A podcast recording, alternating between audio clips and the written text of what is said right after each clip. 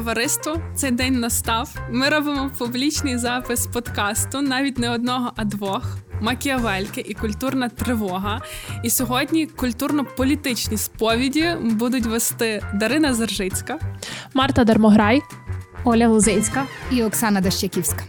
Взагалі нас навіть не четверо. У нас сьогодні ціла аудиторія. Ми дуже дякуємо тим, хто придбали квитки. Ми всі кошти скеровуємо на ремонт автомобілів для дуже крутого підрозділу ЗСУ. Якщо ви не купували квиток, не прийшли, не пили з нами ігристого, то можете все одно закинути на банку на ремонт автомобілів. Ми лінк залишимо в описі. А взагалі сьогодні будемо е, говорити про культуру і про політику. Це такі дуже дві широкі сфери, але вони сходяться в твердженні, яке є насправді доволі популярне і вже не один рік. Це те, що культура. Поза політикою, і от сьогодні ми будемо з'ясовувати, чи поза, чи не поза політикою культура. І я пропоную дівчата почати з вами з того, щоб ми подумали, поговорили, чому цю тезу так люблять митці мисткині, і чому аудиторії також люблять цю тезу про культуру поза політикою. Я запитаю Олю. Оля. Ти зі світу мистецтва скажи нам. А я чомусь думала, що насправді ця теза є дуже відносно новою. Тому що, якщо так подивитися крізь призму історичних подій, е, там і початку ХХ століття, 19 століття і далі, і далі, то культура завжди розвивалася в межах якихось політичних систем, в межах там від дворів, аристократів, церкви, нехай тому, що це теж політика, до великих повстань, революцій і так далі. Тобто, у великій мірі, все, що ми маємо в мистецтві, завжди пов'язане із якимись історичними подіями, історичні історичні події, такі ну які дуже швидко еволюціонує суспільство, і воно стає зовсім іншим. Все змінюється це зачасту тоді, коли є революція. І я собі знаєш, ти мене запитуєш, то а я бачу, що в мене на телефоні е, маякує мені Шопен. І от е, такий дуже національний е, митець, це є символ культурного життя Польщі, теж став у великій мірі популярним в 19 столітті, на початку 19 століття, тому що він врятувався від того е, Варшавського повстання. Багато його друзів вбили. А він мав можливість виїхати в Францію і залишитися там. І власне всі його твори напис... ну не всі його твори, але в принципі його творчість дуже була базована на тому, що він дуже ностальгує за Польщею, якою він не може вернутися додому. І він робить так, що закарбовує, по-перше, своє ім'я, як е, ну, такий, знаєш. Основний, мені здається, взагалі, основне ім'я його стало там впродовж наступних е, століть і поколінь, але він на основі своєї польської культури він е, підсвічує ну і скеровує всі софіти власне на свою батьківщину, і в його творчості е, от воно це дуже показне. Тобто, мало хто там знав мазурки як танець, та а він з них робить такі, от прям е, дуже ювелірну роботу, і всі захоплюються тими мазурками, і всі захоплюються його творами, які пов'язані безпосередньо з Польщею. Всі думають, боже, який митець, а це все таки польський композитор. Всі ходять на його богемні е, ці салони, слухають його музику. Він стає просто феноменом. І щоб піти на концерт Шопена, вся е, вся паризька еліта збиралась, вони хотіли побачити його.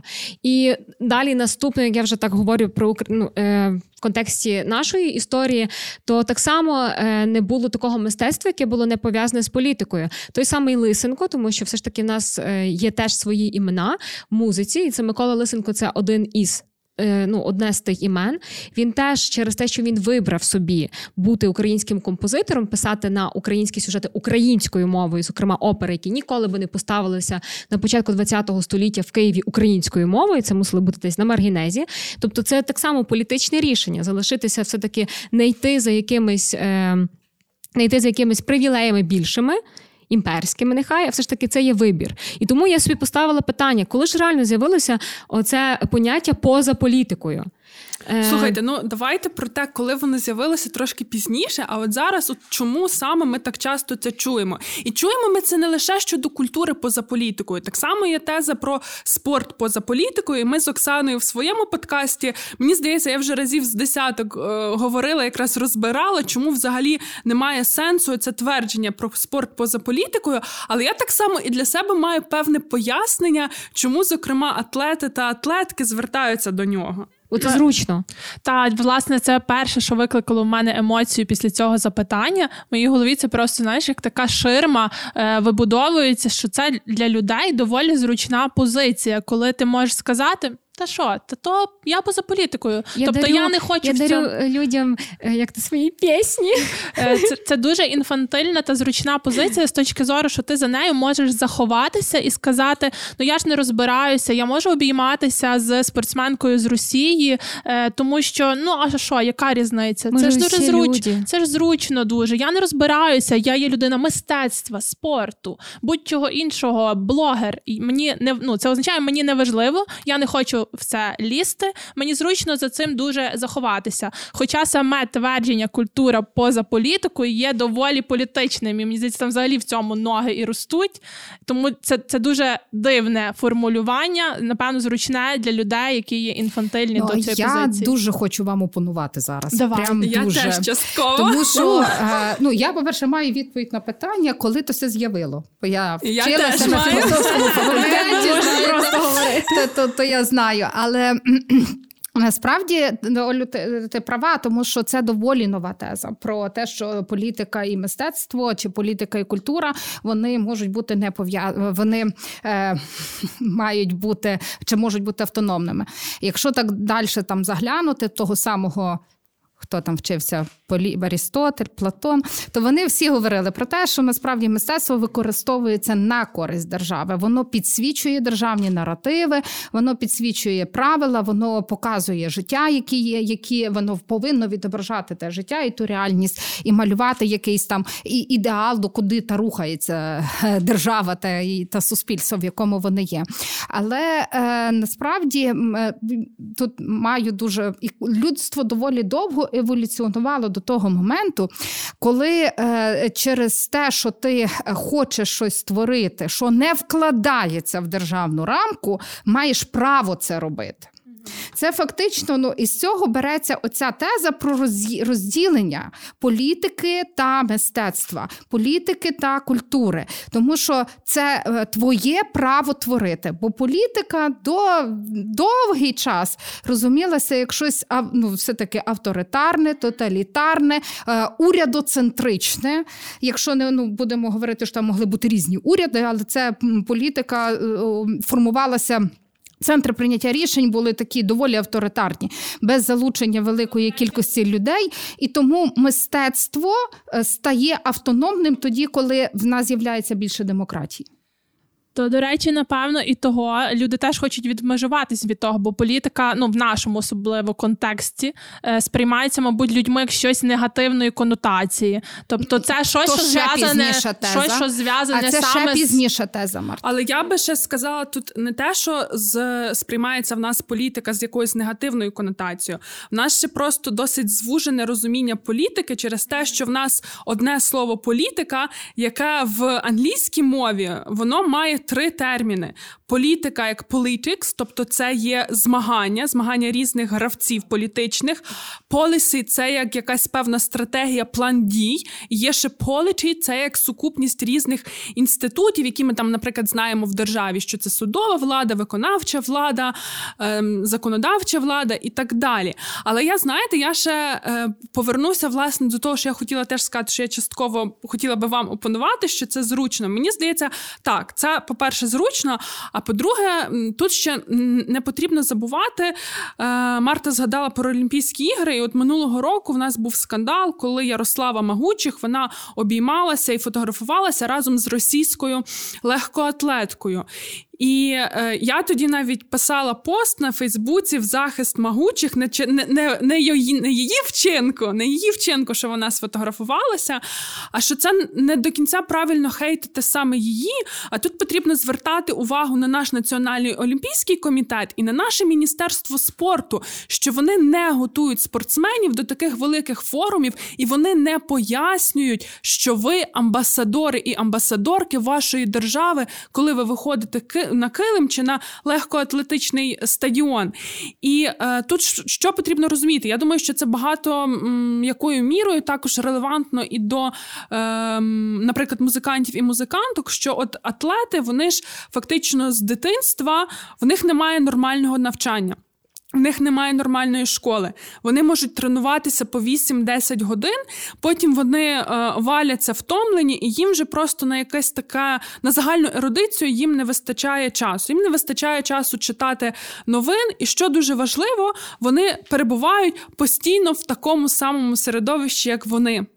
І відповідно вони якісь свої думки, які в них можуть виникати, вони їх утверджують. І це навіть є такий термін, який називається луна камера. Це оці наші бульбашки, коли ми чуємо те, що ми хочемо чути, коли інші думки підтверджують наші думки. І відповідно немає отої зони, де ти можеш вийти і подумати.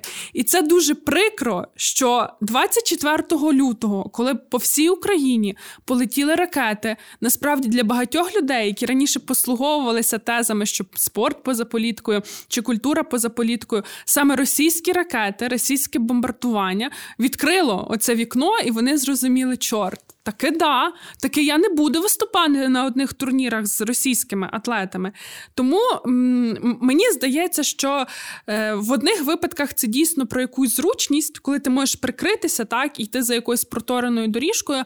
А є ще інші випадки, коли просто люди не мали ще змоги зрозуміти і усвідомити. Я тоді тобі опоную. Це не не може такого бути. Не може. Як, Чого? як Чого вам аргумент? бути? Скажіть, будь ласка, це зрозуміло. Сильний, Насправді сильний. я не думаю, що люди не розуміли. Люди закривали перед собою, ну тобто блокували це.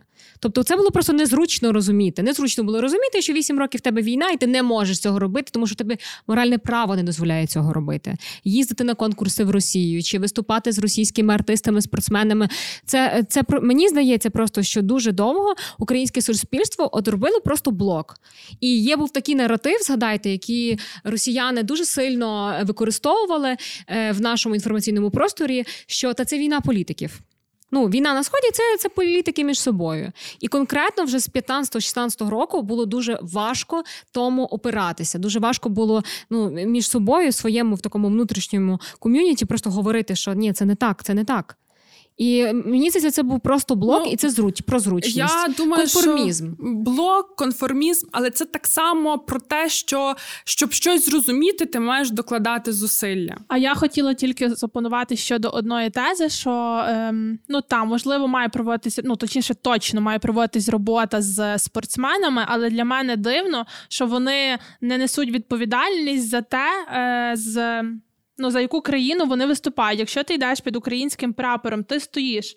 е, Під українським е, гімном, коли він лунає, то напевно в тебе як ну тоді це в кожному має бути якась така частка відповідальності перед державою. Ти маєш усвідомлювати, що ти є українець, і ти несеш певну, певний наратив і певну цінність. А як бути з громадянами світу?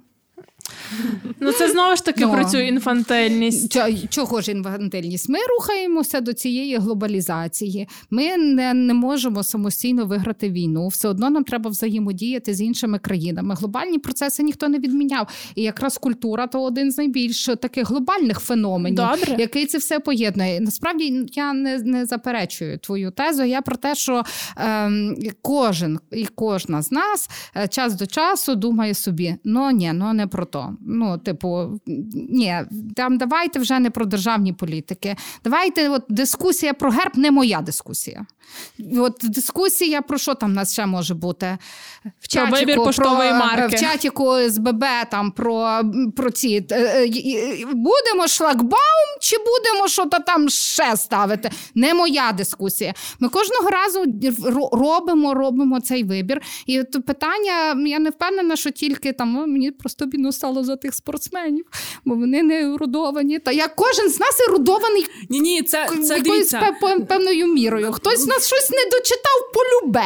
І я теж. А я ще подумала про те, що спорт і культура е, серед спортсменів чи людей, митців дуже сильно під оці всі Олімпійські ігри, всі конкурси підсвічували наші внутрішні проблеми, пов'язані власне з нашим е, з- ну, з те, як працює ця система для самих спортсменів, чи для як ми говоримо вже людей культури. Тобто, те, що ми, наприклад, я з сфери культури, те, що я відчувала, що я не настільки маю можливостей, як музикант, як має російський музикант, який приїжджає умовно. Ну це було до 13-го року, коли ми збиралися, наприклад, в Польщі на якихось форумах чи десь інше.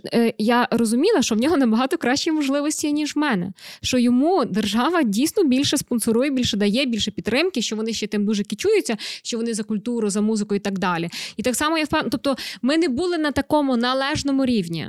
Розумієш? Тобто, ну е, відчувати, ну, дивися, що а я тут, важливо роблю роботу. А тут ще одне питання, ну яке е, ви порушуєте. Це вже не тільки то, чи мистецтво, чи культура, чи політика, чи вони є разом, чи вони можуть бути мистецтво позаполітичним. Якщо ми тут же даємо відповідь, що не може, бо треба, щоб держава щось спонсорувала. Мають бути якісь певні державні політики, державне державна підтримка тої самої музичної освіти, спортивної освіти, тої самої там інфраструктури, де можна можна виступати, бо ж класичні музиканти не просто такого не сядуть, не прийдуть сюди, не заграють. Їм треба зал, акустика, все решта. Інструменти. Ні? Ну це це звичайно дуже дорогі е, дорогі витрати, і теж насправді політики.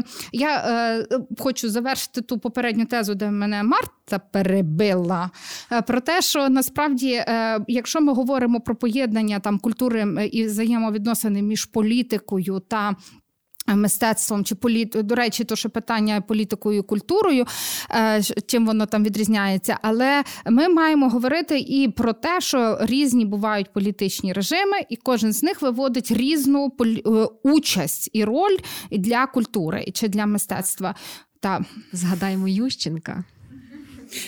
А що з ним не так? Чекай. Я в житті би так не сказала, що щось не так. Оля знімає знимку. Вона не може сказати, що з Ющенком щось не так. Ні, я про те насправді, що дійсно тоді змінилася політична система, і на е, сцену, ну тобто умовну сцену, почали е, словом українська пісня, українські сенси, українські питання, національні питання, базові почали просто фундаментуватися, і ми на них зростали. Ну серйозно, ми ну, та, цьому є я то теж мій улюблений президент, якщо що. Но Е, але із ним е, вкорінювалася шароварщина.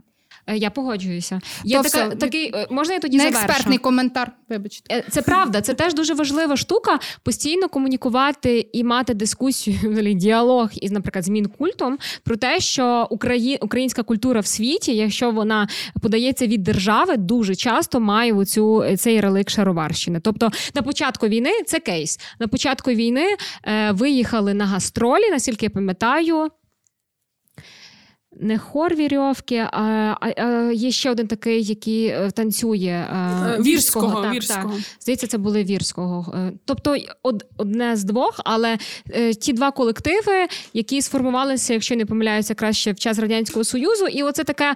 Е, я не маю нічого проти того, що вони функціонують, вони молодці, але це не є те українське актуальне, сучасне чи навіть не сучасне, просто мистецтво, яке вартувало би в першу чергу випускати на гастролі, тобто робити всім право на виїзд, тому що дуже було багато власне чоловіків. Е, Натомість е, музиканти чи ті ну, ті співаки, чи та будь-хто, які могли б навіть маленькими локальними проектами виїжджати і робити бум, вони виїжджали з великими. Е, ну треба було прикласти дуже багато зусиль, щоб вибити це право. Я знаєш, хочу ще продовжити, і теж я думаю, що ми якось будемо я рухатися. і все. Будемо якось рухатися далі. Але ти сказала про хор вірьовки, про ансамбль вірського. І я е, знаєте, я дуже люблю фільм фільм Жімна війна, холодна війна, е, польський, е, польсько-французький фільм. І там ж головна героїня, вона. Ем, в юності співає в е, хорі, це період, зрозуміло, з назви холодної війни, це комуністична Польща.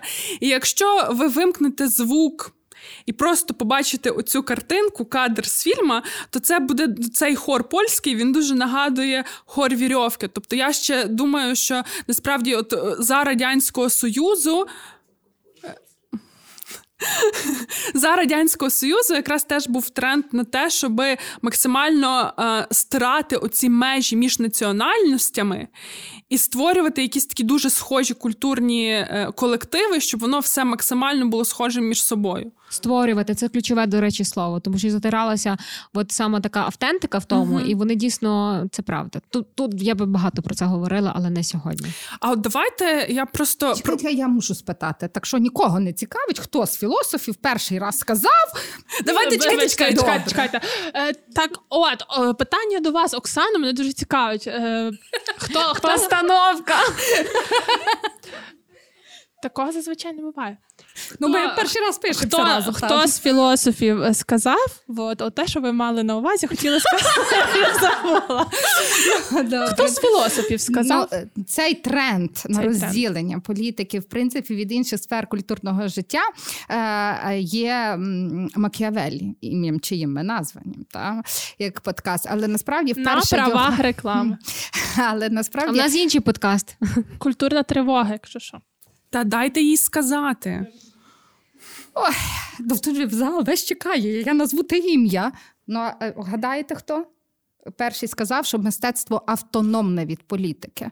Воно має бути самодостатнім, бо воно не несе об'єктивної цінності для держави. Якийсь негідник. Та ні, ви його всі любите. Ні, то був попередник. Макіавелі не всі люблять насправді. Кант, Іммануїл Кант, насправді, якого ви знаєте. Ну, все, власне, сказала. А от знаєте, Оксана, я просто думаю, що ви можете то найкраще розказати, бо як ми вже тут говорили між собою перед записом, що ви викладачка і все структуруєте. Мені е, просто видається, що ключовим для того, щоб ми зрозуміли, звідки ця теза про щось поза політикою береться, це взагалі зрозуміти про те, де межі політики і чи вони є. Я можу сказати дуже просто: послухайте наш перший подкаст. Взагалі, перший, самий самий перший, і поймете, що нема. Та Але так, можна говорити тут дуже дуже багато. Ем, ну, я тепер поняла, хто я в тому подкасті. Той, хто структурує, та хто структурує. Добре, насправді є там декілька таких важливих моментів, які стосуються політики і культури. І тут питання, що ми розуміємо під культурою. Бо якщо ми під культурою теж розуміємо ці певні правила, в тому числі певні цінності, і включає що мистецтво, ну то то база. Ну, типу, то воно не віддільне від політики, бо політика формується на цьому. Вона теж впливає на відповідно на ці цінності культуру. Це такі взаємопов'язані речі, які неможливі просто одна без одного. Коли з'явилося уявлення про те, що це має розділятися, ми вже сказали. І насправді немає якоїсь ем, тут треба ще сказати, що там 17 століття починається, незважаючи на те, що культура все ще є таким політичним інструментом, навіть якщо про нього так не говорять. Та? Але це добре розуміється. Хто фінансував мистецтво, хто фінансував Да Вінчі, е, хто фінансував Рафаело. Та ми, ми, ми теж все це дуже добре розуміємо. Рафаеля. Не Рафаело, а Рафаеля. То я просто вже хочу цукорок. Але цей е, ми то все дуже добре розуміємо. Тільки тоді, коли говоримо про е, 19 століття, от тоді починає з'являтися оця теза автономності, і вона знову ж таки пов'язана з чітким розумінням прав людини. Людина не має бути нікому, не, не повинна підпорядковуватися в бажанні творити. Вона може творити так, як вона захоче. Е, І це має бути автономною сферою. І, але відразу після цієї е, тези того самого Канта почалися дуже гучні дискусії про те, чи насправді чим є мистецтво. І одна з найпоширеніших відповідей того часу, що мистецтво це є концентрований вираз моралі. Мораль не може бути без суб'єкта і не може бути без політики, тому що це правила суспільні. І тому виходить так, що вже тоді Канту починає дуже багато опонувати. І перші, хто опонують, то, звісно ж, марксисти. Ви теж про них знаєте. Вони кажуть, нема що нікуди розділяти. Все того одне. То тільки надбудова, але воно все працює так, як треба. І е, потім вже. Е, 20, ну, початок 20 століття е, дуже багато відбуваються дискусії з цього приводу, але вони стосуються от етики, моралі, культури, мистецтва. Десь в такій площині вони відбуваються. І е, тоді починається дуже цікава історія, бо починається, е, бо починаються революції. І багато хто, початок ХХ століття, тлумачить мистецтво та культуру як інструмент революцій. Це той момент, коли вважається, що мистецтво воно не стільки слугує політиці як політичним елітам, скільки слугує народу. Може вести, давати народу можливість змінювати владу. І з'являється це розуміння мистецтва як революції, е, революційного інструменту. Та Олю, кажи, Я, ще до не речі, кінець, але можеш сказати. Добре. Я просто хотіла відразу, щоб ви собі уявили це е, революції. е, І уявили, наприклад, наполеонівські війни, і уявили оце мого Наполеона, і уявили, от яке в нього мистецтво. Це то, власне, як перенесеться потім в радянський союз у цей момент ампіризму, е, щоб мистецтво, щоб всі е, наші громадяни були і взаємодіяли разом, е, писалося дуже багато хорів. І прям щоб люди всі співали, щоб всі виходили і там дивилися, наприклад, на цей марш військовий, умовно, не знаю, як там точно було, і щоб співали разом. І це теж дуже просто дуже цікаво. Я хотіла що Олег сказала, уявити Наполеон, я уявила торт. Я дуже голодна, значить, слухайте. Добре, що не коньяк, знаєте. Ну, так, теж правильно. Та, але це, але масовість, це, це абсолютно правда. Це і Ну, але це, що ви говорите, це якраз і є виклик культури на політику, ну, на те, що відбувається в державі. Ну, але це на замовлення писалось. Ну. Це на зам... Я не буду грішити. Я а хотіла чому? сказати, що погане не буду. Кажі, ну, я в католицькому університеті викладаю кінці кінці. А ви Тож не зараз ви викладаєте, зараз канікули. Ви кажіть, що потім посповідаєтесь. Марта. Насправді то трошки не, не вкладається в цю парадигму, бо я хотіла сказати, що співані служби Божі, вони ж виникли теж тому в православній традиції, щоб забезпечувати участь всіх і причетність. Е, католицька служба Божа не співана, якщо зауважите. І то знову ж таки, ну ну коротше, то специфіка культур. Але насправді я сама себе зловила за. Язика, тому що співані служби трошки пізніше, ну трошки раніше виникли перед Наполеоном. Тут дуже прям раніше. Тут прям, я можу вам Ні, не прям дуже, насправді ні. Дуже.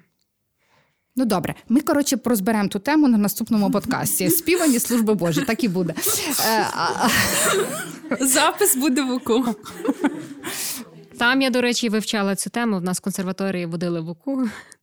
Добре, я просто ну ладно, не буду. Ми, ми потім посперечаємося, потім посперечаємося. Добре, е, я хотіла, але Оля дуже дуже такий влучний коментар був про ці хорові всі штуки. Та і тоді з'являється. Тоді з'являється потреба про доступу мас до мистецтва теж. І це політична проблема, як забезпечити доступ мас а до мистецтва. А дуже то ви маєте які приблизно хронологічні ці? Ну, це, це, це, це кінець 19-го, початок 20-го століття. А про ти про яке дуже?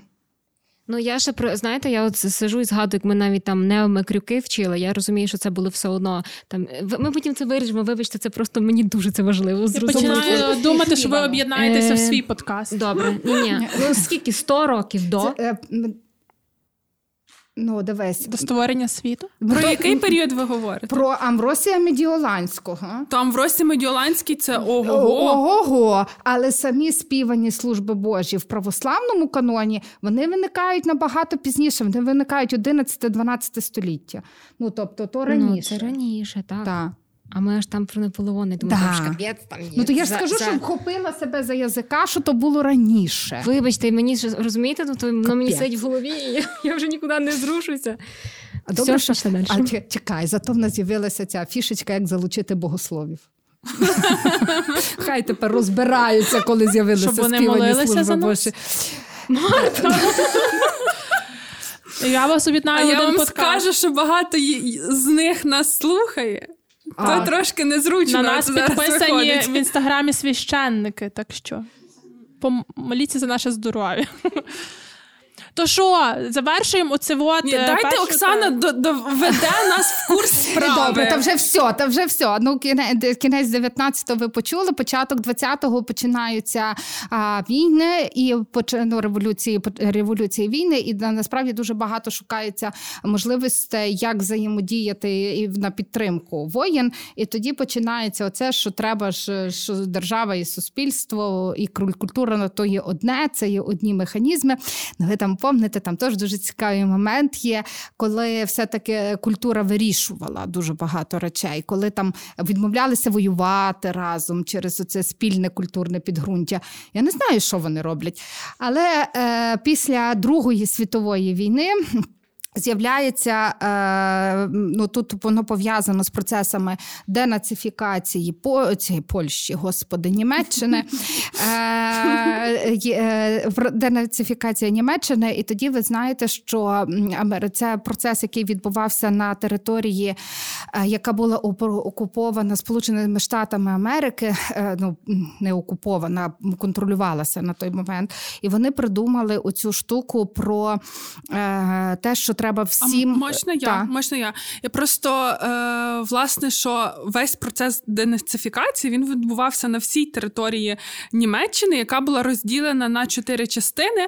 Просто Сполучені Штати Америки найбільш відповідально до цього підійшли, і теж це тривало насправді недовго. На жаль, тривало недовго, але от в. Е, в, в цей період, коли відбува після Другої світової війни, якраз ростуть ноги не те, що цього е, самого постановки питання поза політикою чи не поза політикою, але ростуть ноги оцього такого уявлення, яке ми маємо сьогодні, і тих дискусій, які ми маємо сьогодні. Адже згадайте, ми зараз маємо е, російсько-українську війну. Українці волають, що не може Анна Нітрєпко виступати на головних оперних сценах е, світу. Але тим не менше.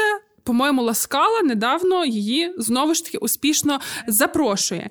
Е, е, так, і відповідно, що ми чуємо від е, західних діячів, від представників західних театрів, що ну вона ж не Путін, тут треба розділяти, то є Путін, вона то є держава, вона висловилась, вона така талановита, її треба слухати. І от власне оці дискусії вони беруть свої початки в період після Другої світової війни, тому що як був влаштований процес денацифікації класифікації. Взагалі, е, чотири зони поділу: британська, американська, французька, радянська. І от, е, щоб ви розуміли, найслабше цей процес денацифікації проходив в французькій зоні. Там він взагалі навіть не називався денацифікація, він там називався очищення. І е, фактично ніяких е, ні опитувальників, нічого такого не було. Що вони зробили? В радянській стороні теж не було. Зачекайте, зачекайте, зачекайте. Але можу, тепер я зрозуміла, якщо там була найслабша, та то я зрозуміла, чому в е, Олімпійських е, іграх в їхній хартії е, написано, що спорт поза політикою, і то написав француз. То ну, все через нього. Ні, я думаю, що чому там слабше була е, ця денацифікація налаштована, тому що багато хто з тих діячів французьких, які втілювали денацифікацію, вони були пов'язані, наприклад, з урядом Віші, який був пов'язаний з е, е, нацистами. Але е, французи зробили тільки що: вони звільнили три, чет, три чверті е, вчителів. Ну тому що вчителі були дуже нацифіковані, так а потім не було кому читати уроки дітям в школах, і вони всіх взяли назад. назад. Це робили французи. Е, британці з американськими з американцями вони плюс-мінус однаково все влаштували. Там була процедура, яка тривала до здається 47-го року, коли вони збирали е, ну там людей, яких вони підозрювали в співпраці з нацистами. Вони їм давали опитувальник, і вже за результатами того опитувальника в них там було чотири категорії: білі, чорні, сірі, припустимі, сірі, неприпустимі. І спочатку це все було досить жорстко, а потім. Німеччину потрібно було відбудовувати, взагалі країни потрібно було відбудовувати, і денацифікацію в економічних цілях часто жертвували. І так само це стосувалося е, культури, бо, наприклад, щоб відновити роботу театрів, щоб відновити роботу опер, там хтось щось мав виконувати. І тому дуже часто цей процес денацифікації він був ну, ну, ну такий собі. Але ще от е, повернуся до е, американської цієї складової денацифікації. Є така дослідниця Емілі Поллак. Вона твоя, до речі, Олю ем, колега, вона музикознавиця, і вона досліджувала якраз денацифікацію музикантів і музиканток. І от вона розказувала за е, Шварцкопф. Елізабет її звати? То оперна діва, сопрано. Ну, Просто Шварц, Шварц, але не бренд. Так, була така оперна діва, і от вона теж вона була пов'язана з нацистською партією. І вона проходить оцей опитувальник, заповнює його, і за результатами вона попадає в чорний список. Вона не може виступати, тобто вона не проходить денацифікацію. Вона не здала ЗНО. Не здала, абсолютно точно. І е, американці беруть, ну там якісь відповідальні спецслужби. Що вони роблять? Думають, блін, а талановита ж, а їй завтра співати. І вони просто знищують їй анкету і дають заповнити ще раз. І вона заповнює, що там їй кажуть, заповнити, і фактично вона не відповідає за свої вчинки під час нацистського режиму. Вона не відповідає. І самі спецслужби, які мали проводити е, митців, мисткинь через якісь судові процеси, вони часто дивились на те, що це талановита людина, її талант для нас вищий, ніж те, що вона буде відповідати, і на це все на. на попередні якісь дії закривалися очі, і це часто прикривалося тим, що їхня мистецька цінність вона вища за якісь політичні вчинки. І потім до цього, до речі, Оксана дуже доклалися е, представники франкфуртської школи, зокрема е, Адорно, який теж. Е, він цікавився ж музикознавством, і в нього є декілька праць. І він е, в одній з них писав про такого музиканта Зілік. Його звати. Я от не пам'ятаю, чи він німець чи австрієць, але суть в тому, що цей Зілік, коли проходив. Процес денацифікації, тут ж теж треба розуміти, що це середина ХХ століття. Інстаграмчика, твіттерка ні в кого немає, ніхто не напише, що він де там коли робив. І відповідно можна було брехати. І часто люди брехали, що там, наприклад, їх нацисти переслідували, або вони були поранені, або ще якась там біда з ними сталася. Знаєш, що це нагадує? Коли впав режим Волдеморта, і всі години свертежерів питали, типу, ну що ми були всі закляті. Ну от, і оцей цей Зілік каже: та мене нацисти переслідували, вони мене змушували. І оцю його тезу по-перше, його ну відразу він собі спокійненько продовжив кар'єру. Оцю його тезу взяв Адорно і в своїх працях писав, що бідний Зілік. Його так, ці нацисти, вони його змушували, вони його дискримінували. І е, відповідно класно, що от вже в процес денацифікації він спокійно його пройшов і далі продовжував творити.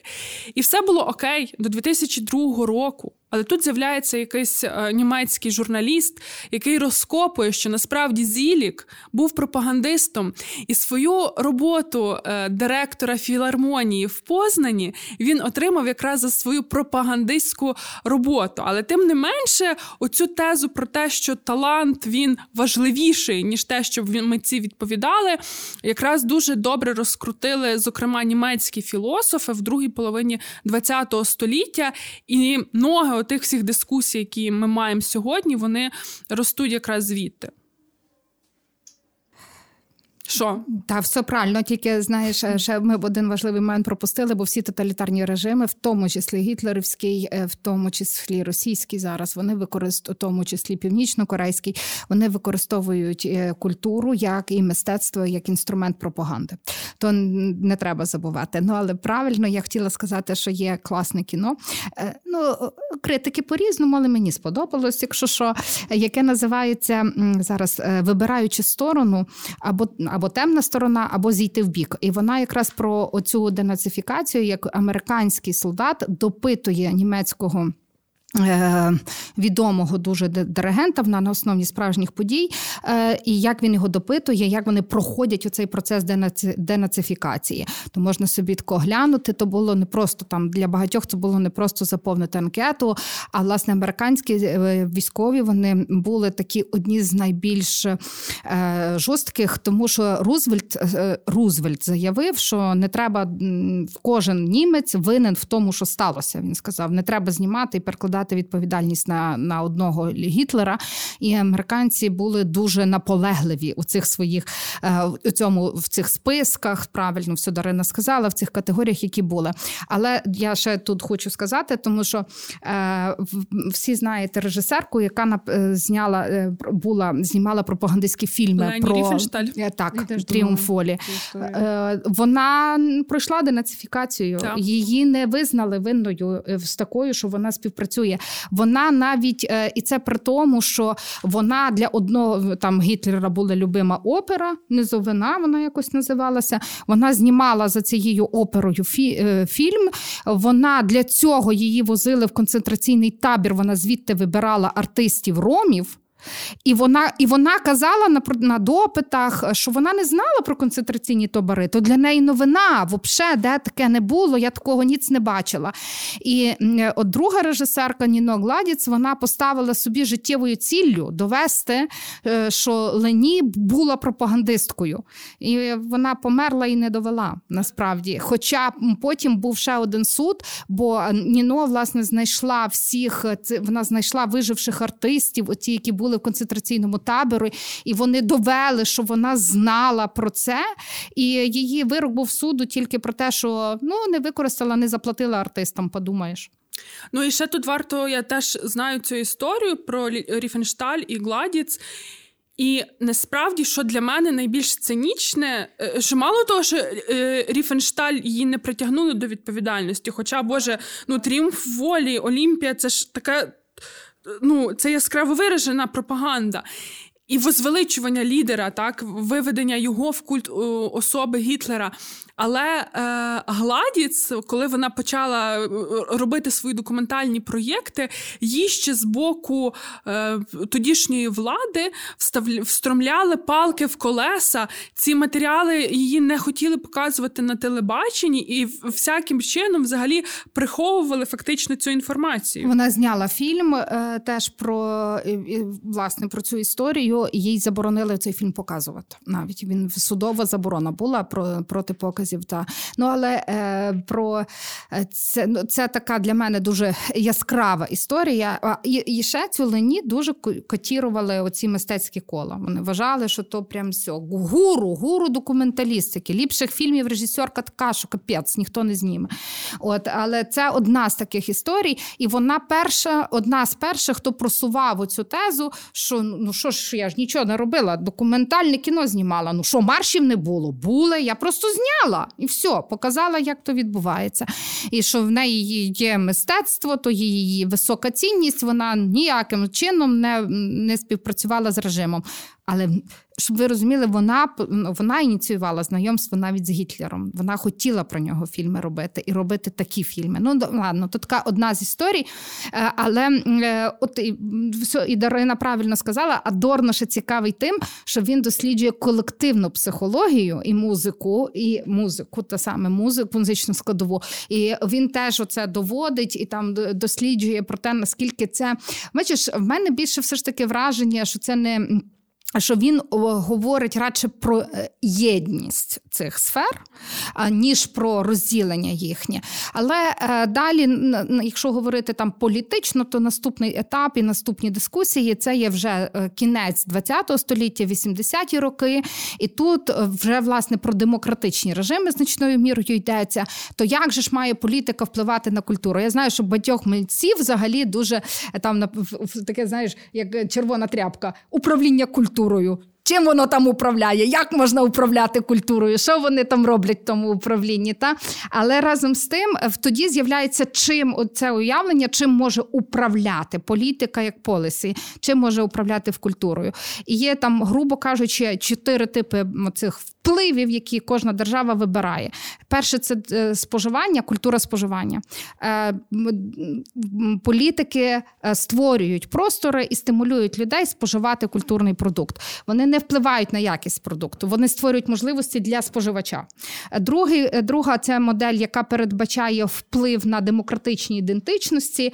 Е, тут є елементи такої спільної з народом, з суспільством, з митцями, уявлення про творення спільної ідентичності. Чим яка, яка є наша ідентичність, що має бути показано, як вона має бути відображена в творах. І е, це е, третя, е, зараз я скажу, це підтримка індустрій і підтримка продукту кінцевого. Тобто тут вже трошки інакше не споживачами стимулюємо, а ми е, даємо дотації або стимулюємо якісь вироблення певного продукту. Е, І четверту я забула успішно, але згадаю і скажу. Ну, але це най... в демократичних режимах таке. А я продовжу про першу, е, про культуру споживання. І я собі згадую, що такий відомий фотомитець як Картіє Бресон е, говорив, що взагалі 19 століття закінчилося в 1955 році, коли вже починається оце для нього чомусь такий рубіж після Другої світової війни, коли вже починається абсолютно культура споживацтва, коли вже купа конкуренції, е, купа того всього спричинена того, щоб суспільство просто споживало, споживало, купувало і купувало. І він як е, митець е, він художник і е, е, фотограф. Він був у полоні як військовополонений, тому що він був так само призваний до армії, Друга світова війна, і це теж його дуже змінило. Але коли він вийшов, коли коли вже війна завершилася, він все одно продовжив свою е, дуже добру таку відому кар'єру як фотографа. Він говорив, що ну що митець це просто спостерігач, що він не повинен нічого робити, що то що політика для нього він чомусь дуже захоплювався і ідеями комунізму. І це дуже цікаво, як людина, яка перейшла от все це, все одно виходить, маючи дуже величезний там. І пієтет е, з боку інших митців до нього, і в принципі авторитет. Все ж таки говорить, що ми просто спостерігаємо. Ми не е, ці події, які відбуваються, ми їх фіксуємо, але ми їх, ну що ми, типу, ми просто так з боку. З. Так, Ми просто бачимо їх. Ми просто є. Це. Це якби дивно, правда? Цікаво просто. Угу.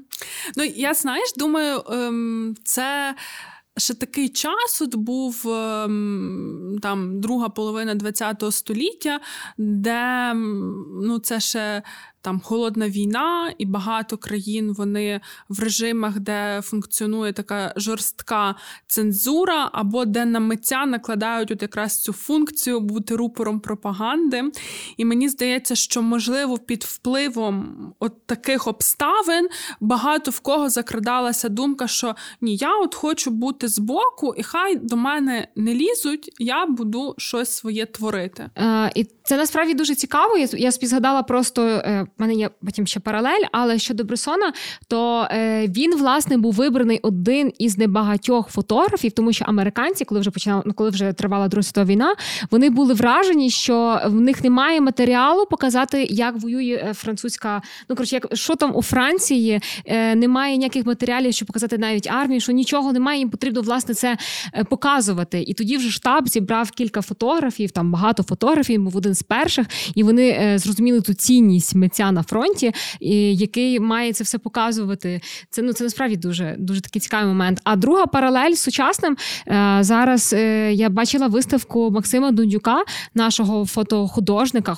не знаю, фотографа, який власне він відразу заходив у всі деокуповані, ну тобто, вже там Ірпінь, Буча, всі, коли вже наша армія зайшла і розповідає купа історій. Він був в всіх гарячих точках тогочасної ну, цієї війни, і він просто от з ним поговорити про те, як він це бачить, е, тобто події реальності. І відразу ти бачиш цю картину, і це вже є мистецтво. Нехай це мистецтво тебе дуже сильно лякає. І це ну, і це воно таке дуже змішані відчуття, тому що все одно там, де є якийсь кадр, там, де є все-таки око митця, навіть коли це дуже страшно, це все одно мистецтво. І це от не накладається. Ні, накладається, але це важко осягнути. Дозволиш мені ліричний відступ просто. Я Ліричний про... відступ. Ліричний відступ, так. Я просто подумала ще про те, насправді вчора, коли готувалася, що ну, наша е, війна сьогодні, по-перше, вона е, феномен з тої точки зору, що таких війн вже дуже давно не відбувалося. І вона цивілізаційна, і ми це дуже добре знаємо. Але вона ще так само є феноменом, що це війна в прямому ефірі. Ви згадайте, коли е, азовці з Азовсталі. Вони йшли в полон, вони твітили, і вони ну, писали, що це їхній останній твіт перед перед полоном. І це теж е, мені здається, що от е, з точки зору культури теж цікаво про це подумати. І, вочевидь, що це буде переосмислено, тому що е, раніше був ефект CNN, так і ще там в 90-ті говорили про війну в прямому ефірі. Але сьогодні це абсолютно небачених масштабів набирає. І скільки контенту ми маємо, і я просто хочу, щоб ви, коли там дивитесь якийсь TikTok чи якісь відео в Твіттері чи в Інстаграмі зверніть увагу, наскільки наші захисники і захисниці є креативними. Я е, от просто обожнюю є декілька відео, де працює наша артилерія, і цей вогонь з двох е, боків, як вони просто на фоні стоять і попивають там щось з бляшанки, якусь коло чи ще щось. І це просто кадри, які я вважаю, ну Кока-Кола чи там будь-який інший бренд має брати собі в рекламу, тому що ну це люди, які сьогодні означають дуже багато. Це, до речі, теж Е, я собі згадала, що є оцей Гілен, який написав про креативність та інші фундаменталізми можливо, я щось попутала, але він говорить, що оця ти говориш війна в прямому ефірі, і це все ніби почалося так само про культуру споживацтва і до того, як ми зараз приймаємо будь-яку культуру чи мистецтво. Що це почалося в Нью-Йорку 11 вересня 2001 року, коли ти в прямому ефірі бачиш катастрофу реально. Так і потім вже людське око, і взагалі все так реагує, що ти вже ну мені здається, що наша війна, якби це сумно не було, це квітесенція того всього. Ну вже 20 років ми спостерігаємо там чи якісь е, руйнівні катаклізми природи, чи якась біда, дійсно, чи якісь війни. А тут, прям як ти говориш, такої війни давно вже не було, і ти бачиш її прямо ефірі, і це так само, це вже як, як реаліті шоу, на жаль. Ну, якщо повернутися, то те, що ви говорили про взаємодію культури і політики, то безумовно культура в якийсь момент і почала показувати і політикам, які теж напевно було страшно. і Був Точно. свій свій один наратив, лише що е, культура має прославляти режим, і вона має бути тільки така вилизана, правильна, такою, як її запатентували, списки культурних діячів склали. Все це на телебачення строго під копірку пустили, тільки такі наративи. І, власне, я свого боку скажу, бо я дуже ну не дуже, але трошки люблю кіп-поп. Хто не знає, корейська е, корейська, корейська поп-музика, власне. І вони в свій час теж продиктували Південній Кореї, та півден, та що нормально, південна, та, південна. Е, пів, Південній Кореї е, нові наративи, тому що в 90 за три роки до мого народження, в 93-му році. 92-му марта 92... ми з 95-го. Не, не знаю, на чому ця інформація. В 92-му році е, з'явився новий гурт, який, власне. Поламав трошки призму. Не знаю, як їх випустили на телебачення, бо там все було дуже строго. Але вони вийшли такі в величних костюмах. Вони вийшли бендом, і е, перед тим, щоб ви розуміли, були пісні тільки Ах, Корея. Ну і там з таким, ну можете уявити, як в Союзі це таке трошки було прославляння е, держави. А вони власне вийшли з новою музикою, яку вони теж там запозичили хіп-хоп, там американські ці течії впливи були. І вони з цим вийшли, і держава почала розуміти е, реакцію публіки, тому що публіка шаленіла, публіка скуповувала потім е, все, що було пов'язано з їхніми образами, і держава така: М, ми можемо це використати. І вони почали навіть виділяти ну, перше, один відсоток з бюджету на просування культури, і розуміли, що вони можуть це продавати, що вони можуть це контролювати частково навіть. І О, і це, до речі, дуже хороша. Е- теза, яку треба зараз нам обговорити. Ну я пропоную, що наша держава, що наша держава не усвідомлює, що культура насправді монетизується і монетизується добре, якщо в неї теж вкласти. Просто uh-huh. на, на на, довшу перспективу, ніж як якийсь там. Ну от кей-поп це якраз феномен, тому що в креативній індустрії в Південній Кореї це є велика складова економіки. І якщо ви звернете увагу на назви їхніх гуртів, ну мабуть, найвідоміший BTS, вони ж е, їх ем, роблять такими латинізованими, щоб ці гурти легко сприймалися і легко продавалися на весь Та, світ. Тому що оцей перший, що був там, що COTG and Boys, то понятно було тільки and Boys, типу територія. Ну.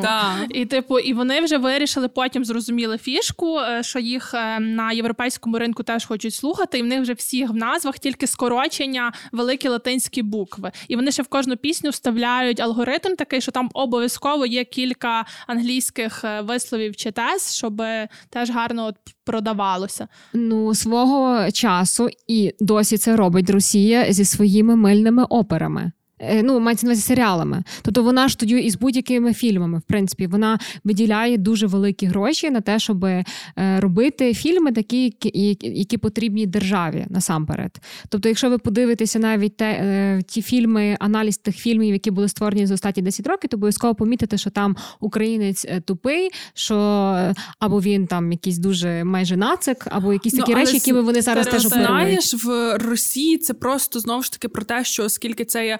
Е, авторитарний режим. Там культура, вона як є як засіб здійснення політики і складова пропаганди, і і там це про це. А от про Півден, Південна Корея це ну власне про те, що там це бізнес, там це економіка, і це теж дуже цікаво. І власне Оксана, вже коли на, на самому початку нашої розмови ви зачіпали тему про те, що, наприклад, для розвитку е, музичної індустрії так все одно потрібно, щоб держава давала якусь інфраструктуру. І ем, мені здається здається, що сьогодні, коли ми говоримо, от в ми з вами сьогодні говоримо про політику, культуру, як вони перетинаються, не перетинаються. Мені здається, що. Е, потрібно насправді е, Україні звертати увагу на е, свою регуляторну політику, щоб вона так само сприяла те, що ти казала, монетизації. Так. Я дуже просто вже чекаю того. І і причому мені здається, що це можуть бути дуже різні сфери. Ти там можеш більше про музику сказати. Я, е, наприклад, е, цікавилася колись там е, кінематографом, серіалами, як це все де влаштовано, от якісь системи саме розвитку. І навіть ще десь поза минулого, мабуть, року я шукала, з ким би можна було провернути такий проєкт, щоб зробити просто аналіз регуляторного впливу порахувати цифри, що нам дасть, коли, наприклад, в Україну зайде Netflix, але не просто зі своєю локалізацією, а коли він би тут мав офіс і використовував Україну як локацію для зйомок. Тому що моя гіпотеза, що це би дуже сильно сприяло, в тому числі економічному зростанню. І якщо ми говоримо, наприклад, сьогодні ми у Львові, і якщо ми говоримо про Львів, якби він ставав таким якимось регіональним хабом, це могла би бути дуже крута історія, тому що, от що сталося, коли взагалі Netflix перейшов з свого концепту відеопрокату, так в абсолютно таку круту стрімінгову платформу, яка ще й сама займається виробництвом. Е, по-перше, мейджори, всі ці великі кіностудії Голівуду, вони е, або банкрути, або під ризиком банкрутства. А ще є один момент: це те, що сама ем, індустрія вона дуже змінилася, бо вона потребувала постійного зростання і не лише якихось там умовно креативних творчих професій, так як там сценаристи, вони хтось закінчив курси сценаристів, вони до себе забирали, вчили, і людина вже створювала для них якийсь продукт. Але так само це ще розростання всієї інфраструктури, тому що коли в тебе більше знімального процесу, тобі треба хімчистки, тобі треба клінінг, який прийде на студію. тобі тобі потрібен кейтеринг, тобі потрібні масажисти, візажисти, стилісти. І відповідно це дуже сильно впливає так само на економіку. І оце якраз може бути те класне поле перетинання, коли держава знаходить хорошу регуляцію, яка є привабливою для умовного Нетфліксу чи для інших стрімінгових платформ, і ну, там вони сюди заходять, знімають свої продукти. І от цікавим чином це влаштовано в Німеччині, тому що в там. Е, є такий фонд, де гроші, які стрімінги платять так, до бюджету, вони йдуть в фонд, і потім це скеровується на виробництво вже на створення власного національного кінопродукту. Тому німецького. Німецького Оля. Так. Оля, на що ти натякаєш? Так. Я не знаю. Якась сама розпуста. Сьогодні, до речі, ще до вечора. просто. Добре, я е, хочу тут е, два слова. Якщо насправді Україна звернула увагу на креативні індустрії, і в навіть УКФ це було стратегією і. Намагалася е, українська держава якось працювати з тим, е, і більш успішно, менш успішно, але щось з того виходило. І в нас було просто треба розуміти, що це процес для того, щоб хтось е, в Україні не так багато підприємців середньої руки, а малих то ще мен, ну, менше ніж нам би там хотілося. Там і переважно самозайняті особи, всі ці фопчики. Там але разом з тим, скільки нам займає часу цей процес, та щоб ми дійшли, що то я що треба якось податки туди-сюди, якісь діяльності промовувати. Культура теж, коли ми запускаємо креативні індустрії, треба розуміти ну років 15, знаєте. Тому в нас все тільки починалося, і починалося не зле. Я тому там нема що чекати, е, перемогти треба і продовжити. Знаєте, хоча б з тої точки, звідки де, де почалася війна. Але я дуже хотіла вам сказати е, про те, що е, одним словом, висновок десь загальний такий. В мене вже народився він, що культура без політики неможлива, політика без культури неможлива. То є ну, базові речі, які власне роблять нас людьми.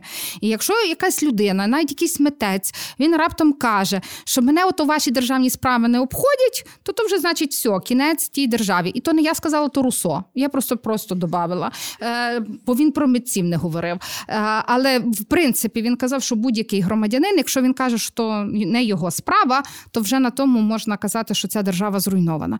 Я думаю, що для війни я дуже хотіла от відреагувати на війну. Війна просто неможлива без соціальної згуртованості.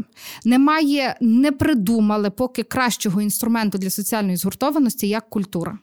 Е, подивіться, чи то були хори чи то там е, наполеонівські війни, як згадала Оля, чи то кіно, як було в різних епохах. Е, Насправді це е, все одно культурні інструменти, це те, що найкраще забезпечує соціальну згуртованість. І то там м'яка сила, яка дозволяє дуже багато речей зробити. Ну і мій посил такий: не сварімося, робімо добрі мистецькі продукти. А я вхоплюся за ваш цей посил і теж продовжу, що ну може це так якось в мене всередині середовищі е, завелося, але я часто натрапляю, знаєте, на те, що е, Оля, це, до речі, не про тебе, бо ми просто перед записом говорили про поп-музику, і ти казала попса, і тут Олег з тобою дискутував. То це не про тебе. Я від тебе такого ніколи не чула, але чула від інших таке, знаєте, зневажливе ставлення до поп- до популярного продукту. Я е, Якщо ви колись так висловлювались, ви нас слухаєте зараз, будь ласка, не робіть так, тому що популярний продукт він теж дуже важливий. Якісний популярний продукт він дуже важливий. Він важливий як для внутрішньої аудиторії, так і для зовнішньої аудиторії. У мене є один університетський друг, який, е, коли вийшов фільм Дюнкерк, це було декілька років тому. Він на нього ходив, і потім ми з ним бачилися. Він мені каже: знаєш. Класний фільм. Я його дивився і думав, що нам треба когось сюди привезти з Голівуду, щоб зняли е, фільм про нашу війну, тільки тоді нас зрозуміє світ. Я тоді з ним погодилась, бо я розумію, що насправді, коли щось таке історичне, реальні події виходять на рівень голівудського кіно, це дійсно багатьом відкриває очі. Але потім е, я в 19-му році я була в Штатах на навчальній програмі. У мене там було таке дуже цікаве зі мною товариство. Це були дипломатки, журналістки, політикині, чиновниці. І я побачила що в першу чергу вони завжди живі люди. І от в нас, коли були вихідні, то там в оперу йшли чотири людини а більшість хотіло піти на баскетбол. І я не не принижую оперу, але я просто про те, що є ті, хто дійсно не ходять е, не ходять в театр, не ходять в філармонію. Але на жаль, бо я ходжу, і я була з тих, хто пішла в оперу, а не на баскетбол. Тобто але... там було ще тільки три поліжанки. Так, так. Але що дуже важливо, всі ці люди багато літають за своїм родом служби. І вони в літаках дивляться в міжнародних перельотах, вони дивляться фільми, вони дивляться серіали. І це дуже важливо, щоб наші історії, наші наративи, завернуті в крутий популярний продукт, потрапляли в ці планшети, тому що це так само наша культурна дипломатія. Абсолютно, культура це також є і гастрономія, це те, як ми споживаємо, і що ми можемо. Е, ну у нас є, наприклад, дуже багато закладів, зокрема у Львові, та і це таке славне місто для гастротуризму, і не дарма. Це так само е, культура і спорткультура. Ну тобто, це все, все про міжнародну політику, фактично, то що ви хочете це сказати. Це те, що ми продукуємо, ким ми є, які наші звичні усталені, якісь ритуали, те, як ми живемо, спілкуємося і взаємодіємо одне з одним. Це ну, все про культуру. У Нас багато е, роботи. Ми з Олею в подкасті говорили про індустрії стрімінгових платформ, про Apple Music, Spotify, і власне ми. І ми, власне, розбирали е, те, чому часто в рейтингах є російська музика, не лише в цьому вина слухачів, які часто слухають російський продукт, але в цьому є велика вина е, того, що вони ну, стрімінгові оці платформи. Ні, це не стрімінгові, це. Це це платформи, на яких е, вони типу продюсують твою музику, лейбли, коротше, та. Е, то власне вина і в тому, що більшість з них знаходиться в Росії, і нам було українцям в свій час зручніше з ними працювати і заключати контракти, бо вони тебе хоч якось просували. Наприклад, Ковай зробили свій час після Євробачення помилку в тому, що вони підписали договір в Польщі, е, бо вони не хотіли. Ну до це вже були події війни. Вони не хотіли до з Росії підписувати контракт. І власне в Польщі, е, от вони. Не так. Вони не не зацікавлені в тому, щоб просувати твій контент, і вони ще від цього відносно да, далекі. Тому в нас ще буде міжнародна робота і, можливо, інвестиційного якогось відділу в тому, щоб залучати до нас платформи в Україну, і щоб Apple там в нас відкривав, наприклад, свої якісь штуки, або там не знаю, Spotify. Кого ти говорила, який гурт? Go Go А, Go A. Та бо ви не слухаєте. Коель, вона каже Коель. Коелі то не, не, не друг нам, Я- не друг. Ви знаєте, я, е, крім того, що оця така економічна робота, так, залучення платформ і так далі. Бо я насправді думаю, що. Е, Після нашої перемоги якраз е, може багато хто сюди заходити, тому що ну навіть той е, розумієте, ми зараз місце найголовніших історій світу, які будуть актуальними ще дуже багато. Я думаю, що власне креативні індустрії мають вже гострити нюх. Але я вчора почала читати книжку е, Еви Томпсон Трубадури імперії. І, до речі, всім дуже рекомендую. Вона її можна знайти в інтернеті, прочитати. Це таке е, дослідження того, як російська література сприяла колонізаторській політиці Росії. Але е, я прочитала частину, і я зрозуміла, що так само наша боротьба, яка буде продовжуватись, і тому числі після нашої перемоги на культурному фронті, зокрема, що вона так само має е, заходити в ці академічні кола, тому що дуже багато таких е, культурологічних, суспільно-політичних, гуманітарних досліджень, які були, які стосувалися Росії, вони виключали компонент того, що Росія це імперія, яка далі здійснює свою колонізаторську діяльність. І е, пам'ятаєте, Оксано, ми з вами теж мали недавно десь якийсь епізод, і ми з вами обговорювали. Ем, Тамара, я забула, як її звати. Це що гендер в деталях. Добре. Ми з вами обговорювали колонку, де. Ні, це не вона. Злобіна. Тамара, ми з вами обговорювали, що Тамара Злобіна написала колонку, де вона якраз пропонує, що російська культура 10 років має мовчати, а натомість Росію мають, не мають вивчати Достоєвського, Толстого і оцих всіх інших, а мають вивчати Росію і російську культуру на студіях з колоніалізму. І мені здається, що це теж величезний шмат роботи, але він дуже потрібний. Цю роботу потрібно нам теж виконати, щоб в тому числі академічну спільноту трошки розвернути, і щоб вони подивилися вже на, на Розкольнікова дещо іншими очима. Я, я не проти, ні.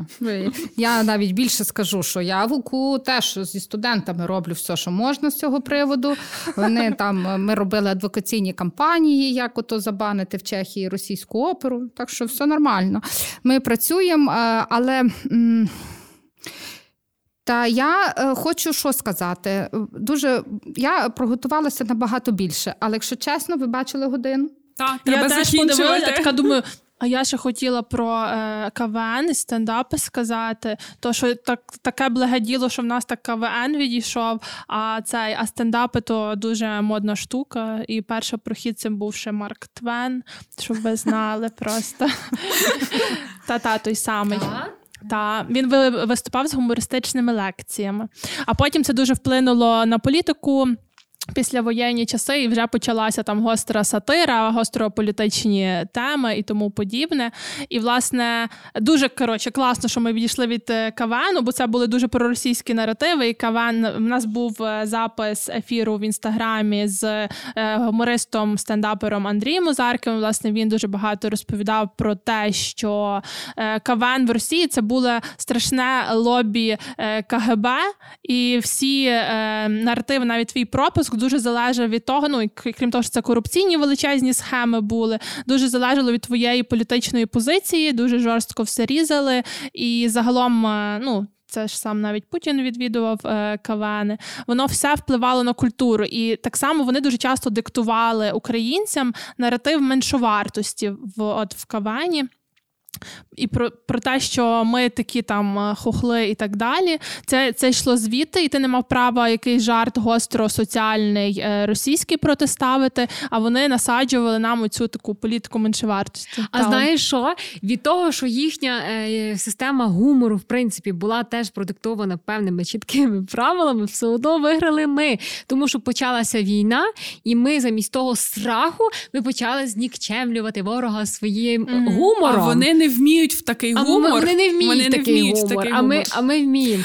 Це ну, але... клуб веселий і кмітливий. І Господи, при, це причому, настільки... знаєте, е, мало того, що ми вміємо, і це в нас дуже органічно, і це так Бо часто це про інтелект. Гумор це про інтелект. Так, але а, це ще знаєте, наш гумор він дуже зрозумілий так само на заході. І ви згадаєте, що late night shows, декілька в Америці вони брали і для них це смішно, їм це подобається. І це ну це насправді дуже класно. І це контент, який вони ми продукуємо. Так. Всі ці меми, всі ці історії, розумієш, вони не мають такої можливості це робити, бо в них просто немає того креативу. Креативу, який залежить від теж певної демократії. Від От того, що вона можна. четверта модель, яка О. була, то то про креативну освіту. Я вже згадала, і про кола експертів. Тому так, креативності треба вчити, етичності треба вчити, бо то взаємопов'язані речі. Ще би хто розказав, як так, щоб то було скоро і ефективно. Ну, я не знаю. Дивіться, креативність це е, мозок, це м'яс, і креативність можна тренувати, є методики, це все можна е, вчитися. Але е, тут треба пам'ятати, що людина чим більш креатив, більше креативна, коли вона має більше кіл спілкування, mm-hmm. вона виходить зі своєї бульбашки, коли вона пізнає якесь та перетини, коли вона пізнає різноманіття, дивиться, споживає різний контент. І е, апріорі в авторитарних суспільствах креативність вона буде послаблена, тому що там менше є можливостей виходити з бульбашки, менше є можливостей. Бачити вла... бачити суспільне різноманіття і творити. Тому та на, на цьому в цьому полі ми перемагаємо. Е, Та і я так завершуючи, я згадала собі книгу е, Ефект Медичі.